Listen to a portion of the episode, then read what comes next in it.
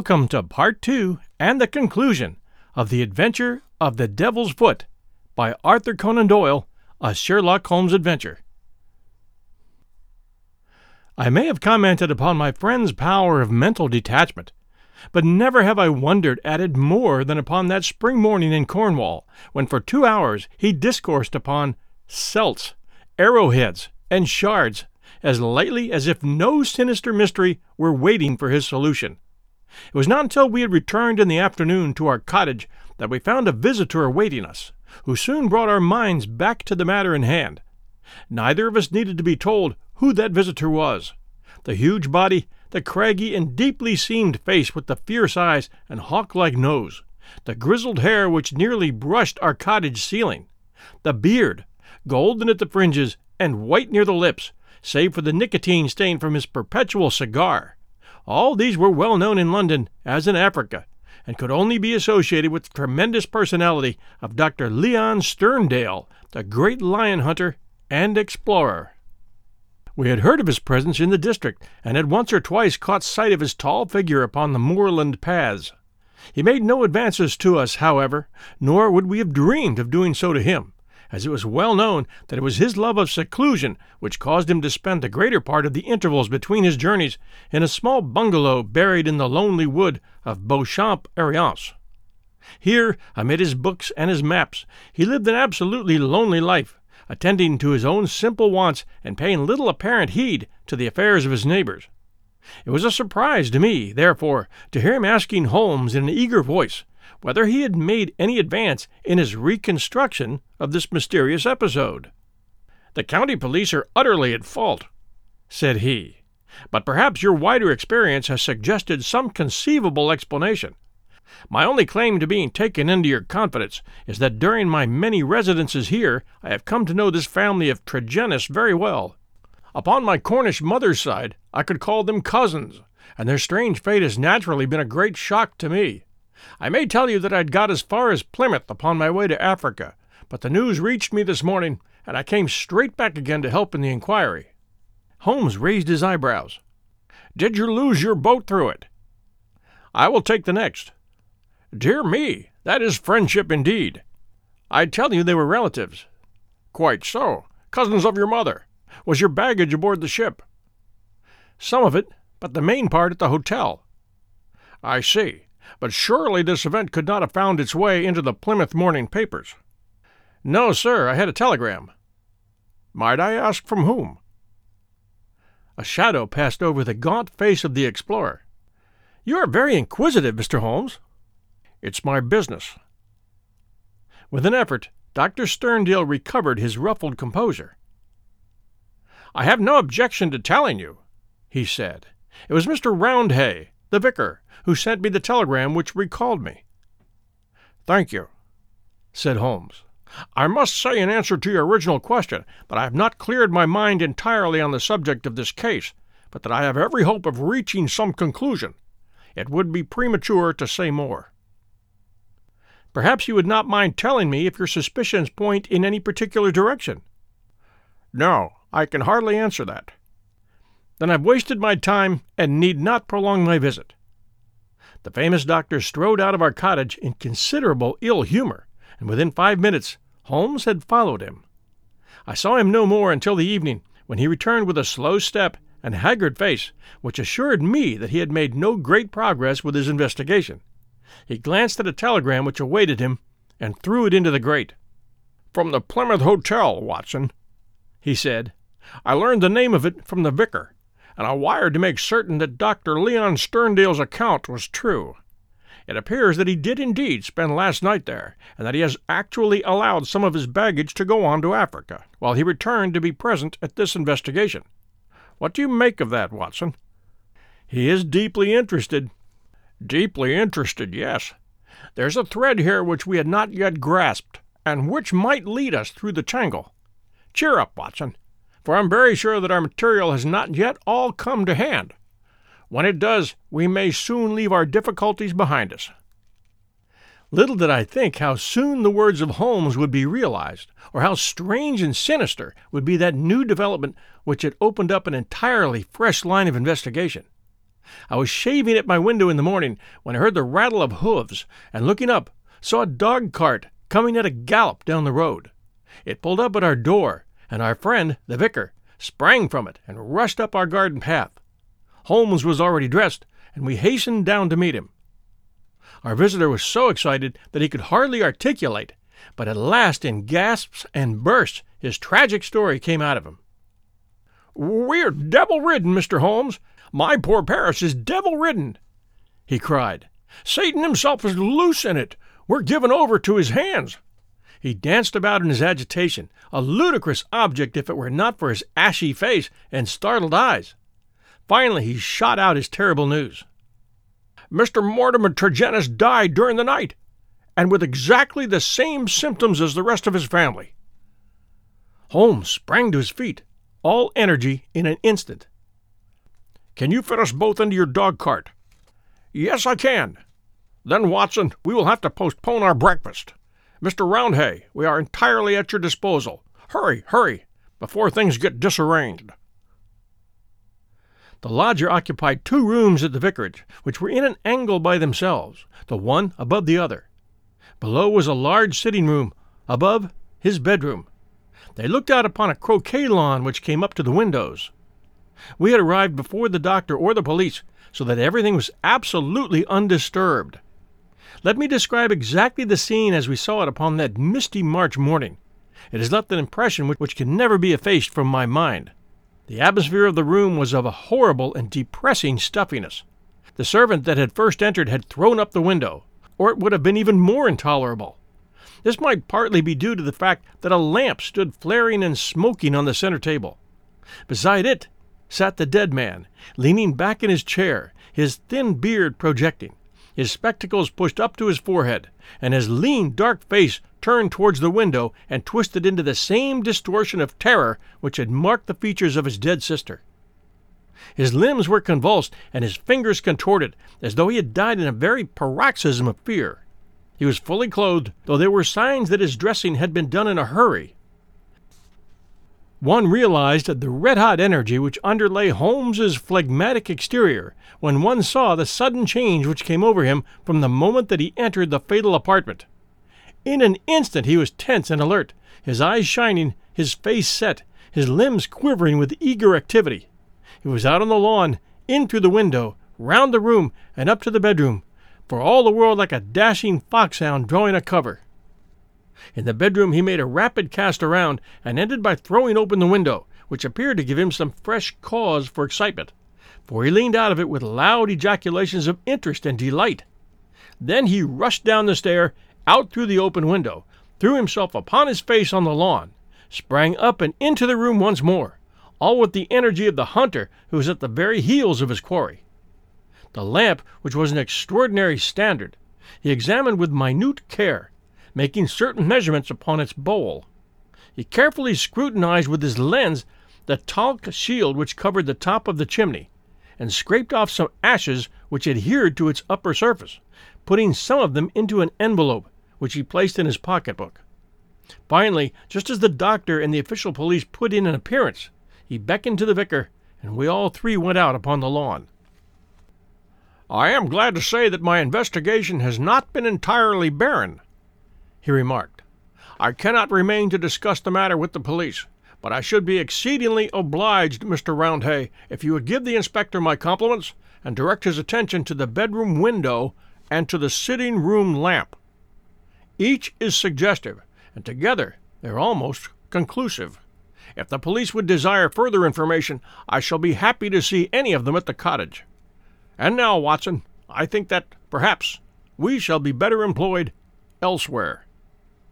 It may be that the police resented the intrusion of an amateur, or that they imagined themselves to be upon some hopeful line of investigation, but it is certain that we heard nothing from them for the next two days. During this time, Holmes spent some of his time smoking and dreaming in the cottage, but a greater portion in country walks which he undertook alone, returning after many hours without remark as to where he had been. One experiment served to show me the line of his investigation. He had bought a lamp which was the duplicate of the one which had burned in the room of Mortimer Tregennis on the morning of the tragedy. This he filled with the same oil as that used at the vicarage, and he carefully timed the period which it would take to be exhausted. Another experiment which he made was of a more unpleasant nature, and one which I am not likely ever to forget. You will remember, Watson, he remarked one afternoon, that there is a single common point of resemblance in the varying reports which have reached us. This concerns the effect of the atmosphere of the room in each case upon those who had first entered it. You will recollect that Mortimer Tregennis, in describing the episode of his last visit to his brother's house, remarked that the doctor, on entering the room, fell into a chair? You had forgotten? Well, I can answer for it that it was so. Now, you will remember also that Mrs. Porter, the housekeeper, told us that she herself fainted upon entering the room, and had afterwards opened the window. In the second case, that of Mortimer Tregennis himself, you cannot have forgotten the horrible stuffiness of the room when we arrived, though the servant had thrown open the window. That servant, I found upon inquiry, was so ill that she had gone to her bed. You will admit, Watson, that these facts are very suggestive. In each case, there is evidence of a poisonous atmosphere. In each case, also, there is combustion going on in the room. In one case, a fire. In the other, a lamp. The fire was needed, but the lamp was lit, as a comparison of the oil consumed will show, long after it was broad daylight. Why? Surely because there is some connection between three things the burning, the stuffy atmosphere, and finally the madness or death of these unfortunate people. That is clear, is it not? It would appear so. At least we may accept it as a working hypothesis. We will suppose, then, that something was burned in each case which produced an atmosphere causing strange toxic effects. Very good. In the first instance, that of the Tregennis family, this substance was placed in the fire. Now the window was shut, but the fire would naturally carry fumes to some extent up the chimney. Hence, one would expect the effects of the poison to be less than in the second case, when there was less escape for the vapor. The result seems to indicate that it was so, since in the first case only the woman, who had presumably the more sensitive organism, was killed, the others exhibiting that temporary or permanent lunacy which is evidently the first effect of the drug. In the second case, the result was complete. The facts, therefore, seem to bear out the theory of a poison which worked by combustion. With this train of reasoning in my head, I naturally looked about in Mortimer Tregennis's room to find some remains of this substance. The obvious place to look was the talc shelf, or smoke guard of the lamp. There, sure enough, I perceived a number of flaky ashes, and round the edges a fringe of brownish powder, which had not yet been consumed. Half of this I took, as you saw, and I placed it in an envelope. Why half, Holmes? It is not for me, my dear Watson, to stand in the way of the official police force. I leave them all the evidence which I found. The poison still remained upon the talc, had they the wit to find it. Now, Watson, we will light our lamp. We will, however, take the precaution to open our window to avoid the premature decease of two deserving members of society, and you will seat yourself near that open window in an armchair, unless, like a sensible man, you determine to have nothing to do with the affair. Oh, you will see it out, will you? I thought I knew my Watson. This chair I will place opposite yours so that we may be the same distance from the poison and face to face. The door we will leave ajar. Each is now in a position to watch the other and to bring the experiment to an end should the symptoms seem alarming. Is that all clear?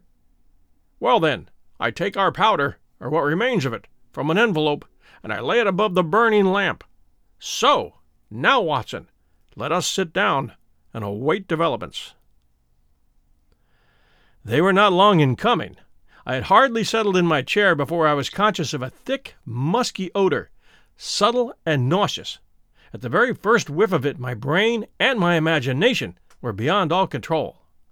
A thick, black cloud swirled before my eyes, and my mind told me that in this cloud, unseen as yet, but about to spring out upon my appalled senses, lurked all that was vaguely horrible, all that was monstrous and inconceivably wicked in the universe. Vague shapes swirled and swam amid the dark cloud bank, each a menace and a warning of something coming the advent of some unspeakable dweller upon the threshold, whose very shadow would blast my soul. A freezing horror took possession of me. I felt that my hair was rising, that my eyes were protruding, that my mouth was opened, and my tongue like leather. The turmoil within my brain was such that something must surely snap.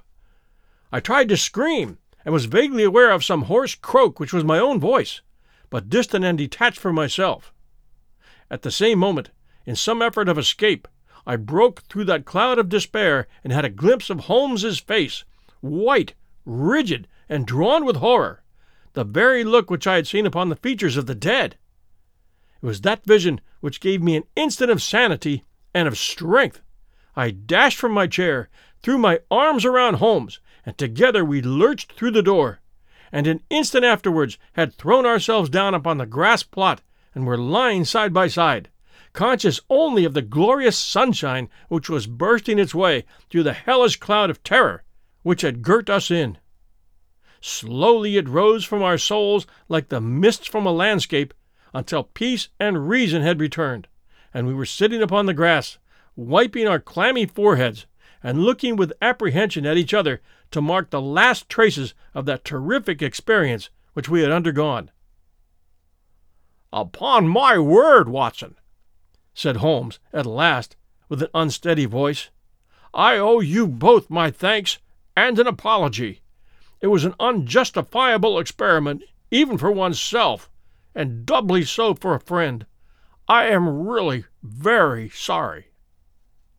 You know, I answered, with some emotion, for I've never seen so much of Holmes's heart before, that it is my greatest joy and privilege to serve you. He relapsed at once into the half humorous, half cynical vein which was his habitual attitude to those about him. It would be superfluous to drive us mad, my dear Watson, said he. A casual observer would certainly declare that we were so already before we embarked upon so wild an experiment. I confess that I never imagined that the effect would be so sudden and so severe. He dashed into the cottage, and, reappearing with the burning lamp held at full arm's length, he threw it among a bank of brambles. We must give the room a little time to clear. I take it, Watson, that you have no longer a shadow of a doubt as to how these tragedies were produced? None whatsoever. But the cause remains as obscure as before. Come into the arbor here and let us discuss it together. That villainous stuff seems to still linger around my throat. I think we must admit that all the evidence points to this man, Mortimer Tregennis, having been the criminal in the first tragedy, although he was the victim in the second one. We must remember, in the first place, that there is some story of a family quarrel, followed by a reconciliation. How bitter that quarrel may have been, or how hollow the reconciliation, we cannot tell. When I think of Mortimer Tregennis, with the foxy face and the small, shrewd, beady eyes behind the spectacles, he is not a man whom I should judge to be of particularly forgiving disposition. Well, in the next place, you'll remember that this idea of someone moving in the garden, which took our attention for a moment from the real cause of the tragedy, emanated from him. He had a motive in misleading us. Finally, if he did not throw the substance into the fire at the moment of leaving the room, who did do so? The affair happened immediately after his departure. Had anyone else come in, the family would certainly have risen from the table. Besides, in peaceful Cornwall, visitors did not arrive after ten o'clock at night. We may take it, then, that all the evidence points to Mortimer Tregennis as the culprit. Then his own death was a suicide? Well, Watson, it is on the face of it not impossible supposition. The man who had the guilt upon his soul of having brought such a fate upon his own family might well be driven by remorse to inflict it upon himself. There are, however, some cogent reasons against it. Fortunately, there is one man in England who knows all about it, and I have made arrangements by which we shall hear the facts this afternoon from his own lips. Ah! He is a little before his time. Perhaps you would kindly step this way. Dr. Leon Sterndale. We've been conducting a chemical experiment indoors which has left our little room hardly fit for the reception of so distinguished a visitor. I heard the click of the garden gate, and now the majestic figure of the great African explorer appeared upon the path. He turned in some surprise toward the rustic arbor in which we sat. You sent for me, Mr. Holmes. I had your note about an hour ago, and I have come, though I really do not know why I should obey your summons. Well, perhaps we can clear the point up before we separate, said Holmes. Meanwhile, I am much obliged to you for your courteous acquiescence. You will excuse this informal reception in the open air, but my friend Watson and I have nearly furnished an additional chapter to what the papers call the Cornish horror, and we prefer a clear atmosphere for the present. Perhaps, since the matters which we have to discuss will affect you personally in a very intimate fashion, it is as well that we should talk where there can be no eavesdropping. The explorer took his cigar from his lips and gazed sternly at my companion. I am at a loss to know, sir, he said, what you can have to speak about which affects me personally in a very intimate fashion, as you say. The killing of Mortimer Tregennis, said Holmes. For a moment I wished that I were armed. Sterndale's fierce face turned to a dusky red, his eyes glared, and the knotted, passionate veins started out in his forehead, while he sprang forward with clenched hands toward my companion. Then he stopped, and with a violent effort he resumed a cold, rigid calmness, which was, perhaps, more suggestive of danger than his hot headed outburst. I have lived so long among savages and beyond the law, said he, that I've got into the way of being a law to myself. You could do well, Holmes, not to forget it, for I have no desire to do you an injury. Nor have I any desire to do you an injury, Dr. Sterndale, Surely the clearest proof of it is that, knowing what I know, I have sent for you and not the police. Sterndale sat down with a gasp, overawed for, perhaps, the first time in his adventurous life. There was a calm assurance of power in Holmes's manner which could not be withstood. Our visitor stammered for a moment, his great hands opening and shutting in his agitation. What do you mean? he asked at last. If this is bluff upon your part, Mr. Holmes, you have chosen a bad man for your experiment. Let us have no more beating about the bush. What do you mean? I will tell you, said Holmes, and the reason why I tell you is that I hope frankness may beget frankness. What my next step may be will depend entirely upon the nature of your own defense. My defense? Yes, sir. My defense against what? Against the charge of killing Mortimer Tregennis. Sterndale mopped his forehead with his handkerchief. Upon my word, you are getting on, said he. Do all your successes depend upon this prodigious power of bluff? The bluff, said Holmes sternly, is upon your side, Dr. Leon Sterndale, and not upon mine. As a proof, I will tell you some of the facts upon which my conclusions are based. Of your return from Plymouth, allowing much of your property to go on to Africa, I will say nothing save that it first informed me that you were one of the factors which had to be taken into account in reconstructing this drama. I came back. I've heard your reasons and regard them as unconvincing and inadequate. We will pass that. You came down here to ask me whom I suspected. I refused to answer you. You then went to the vicarage, waited outside it for some time, and finally returned to your cottage. How do you know that? I followed you. I saw no one. That is what you may expect to see when I follow you.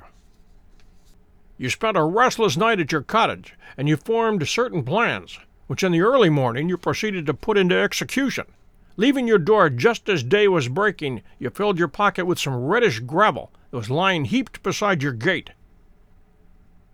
Sterndale gave a violent start and looked at Holmes in amazement. You then walked swiftly for the mile which separated you from the vicarage. You were wearing, I may remark, the same pair of ribbed tennis shoes which are at the present moment upon your feet. At the vicarage you passed through the orchard and the side hedge, coming out under the window of the lodger Tregennis. It is now daylight, but the household was not yet stirring. You drew some of the gravel from your pocket, and you threw it up at the window above you. Sterndale sprang to his feet.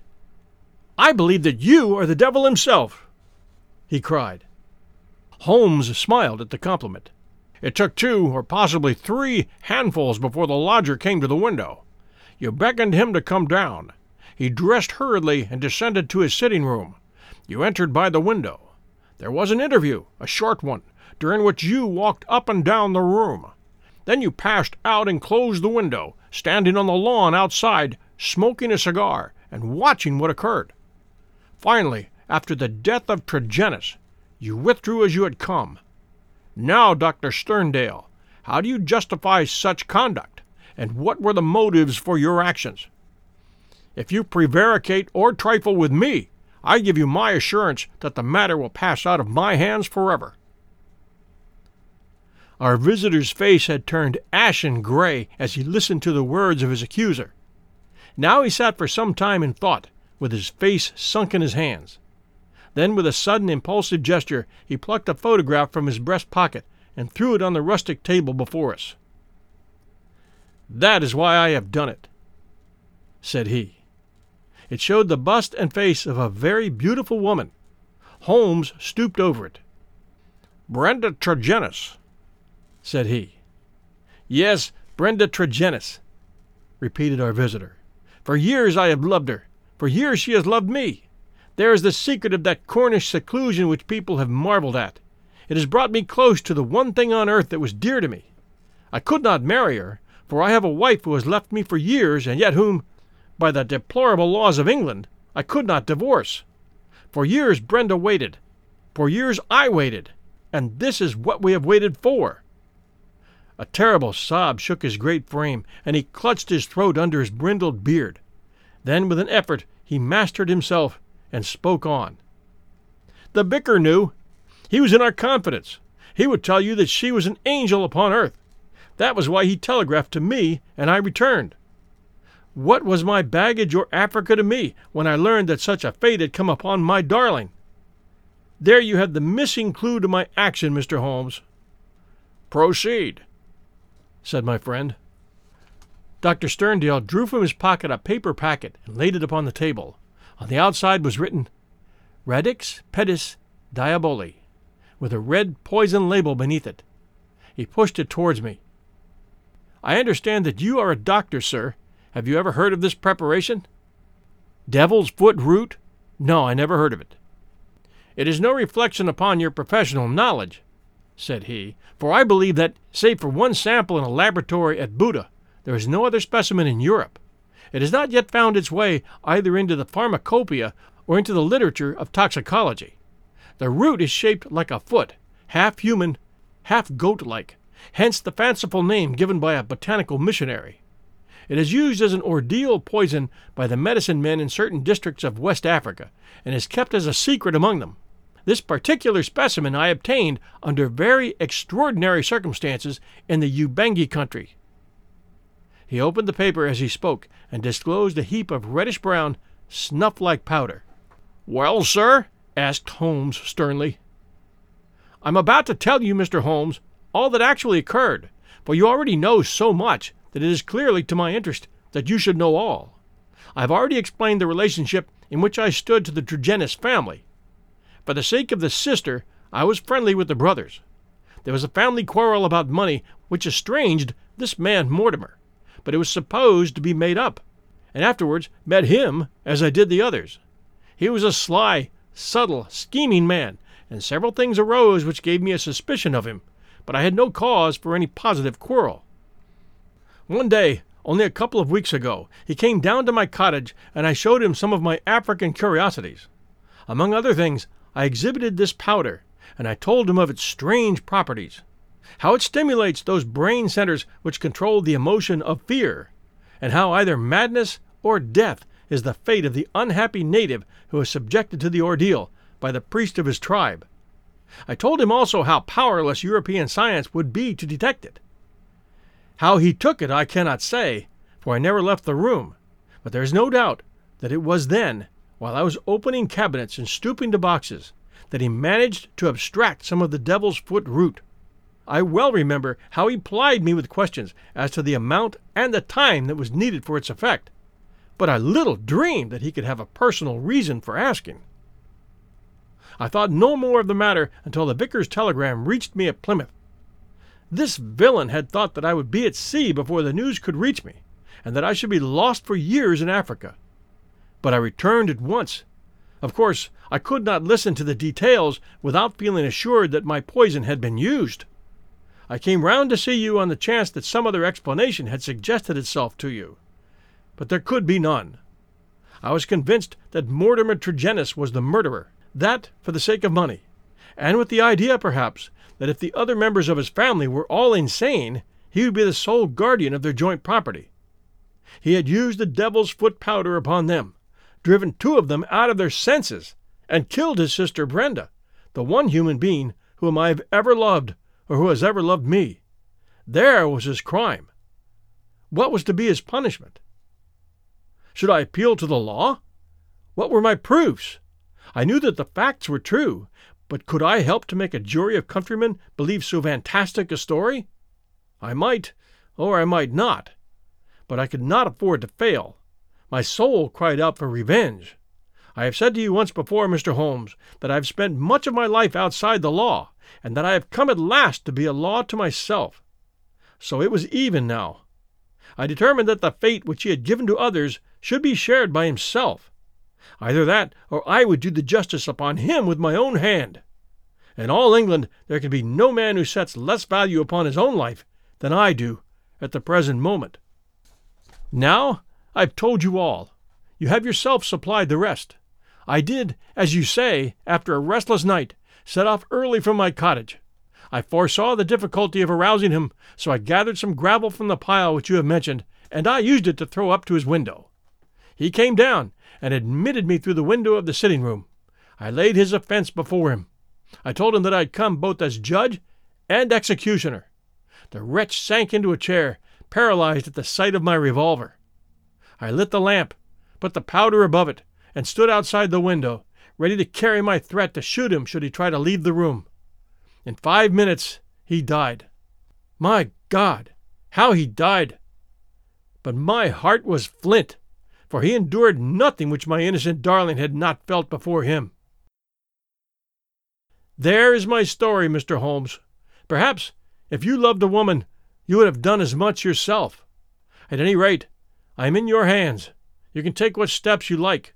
As I've already said, there is no man living who can fear death less than I do. Holmes sat for some little time in silence. What were your plans? he asked at last. I've intended to bury myself in Central Africa. My work there is but half finished. Then go and do the other half, said Holmes. I, at least, am not prepared to prevent you. Dr. Sterndale raised his giant figure, bowed gravely, and walked from the arbor. Holmes lit his pipe and handed me his pouch. Some fumes which are not poisonous would be a welcome change, said he. I think you must agree, Watson, that it is not a case in which we are called upon to interfere. Our investigation has been independent, and our action shall be so also. You would not denounce the man? Certainly not, I answered. I have never loved Watson, but if I did, and the woman I loved had met such an end, I might act even as our lawless lion hunter has done. Who knows? Well, Watson, I will not offend your intelligence by explaining what is obvious. The gravel upon the window sill was, of course, the starting point of my research. It was unlike anything in the vicarage garden. Only when my attention had been drawn to Dr. Sterndale and his cottage did I find its counterpart. The lamp shining in broad daylight and the remains of powder upon the shield were successive links in a fairly obvious chain. And now, my dear Watson, I think we may dismiss the matter from our minds and go back with a clear conscience to the study of those Chaldean roots which are surely to be traced in the Cornish branch of the great Celtic speech. Thank you for joining us at 1001 Classic Short Stories and Tales. We obviously decided to give you the whole conclusion to the adventure of the Devil's Foot in one episode, and we hope you enjoyed it. Stay tuned for lots more episodes for 1001 Classic Short Stories and Tales, and keep sending us these great reviews. Here are a few recent ones. Wonderful! By Now You Listen, 5 stars. Great intro music, sound effects, and expert storytelling. And this one, Great Show by Mark and Val, 5 stars. My very favorite podcast. Keep them coming. And this one, Great Stories by Kahaba Bomb. Rating 5 stars. This guy is great. He has the perfect voice for telling classic stories. Thank you all very, very much. We'll see you next week, same place, same time. Sunday nights, 8 p.m. 1001 Classic Short Stories and Tales, wherever great podcasts are found, and at www.1001classicshortstories.com.